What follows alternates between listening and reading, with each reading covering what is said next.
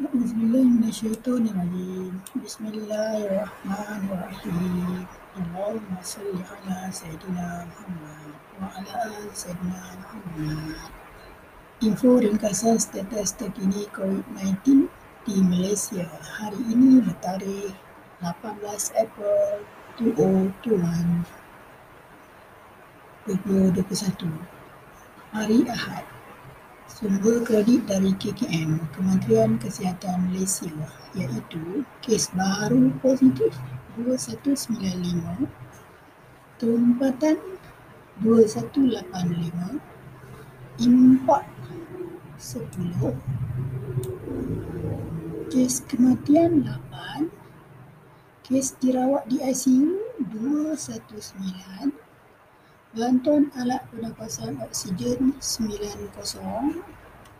Itu saja sekian dahulu. Selamat berpuasa Ramadan. Semoga kita semua sihat selalu hingga lepasi Ramadan yang akan datang. Sampai jumpa lagi. Terima kasih dari admin. Bye-bye.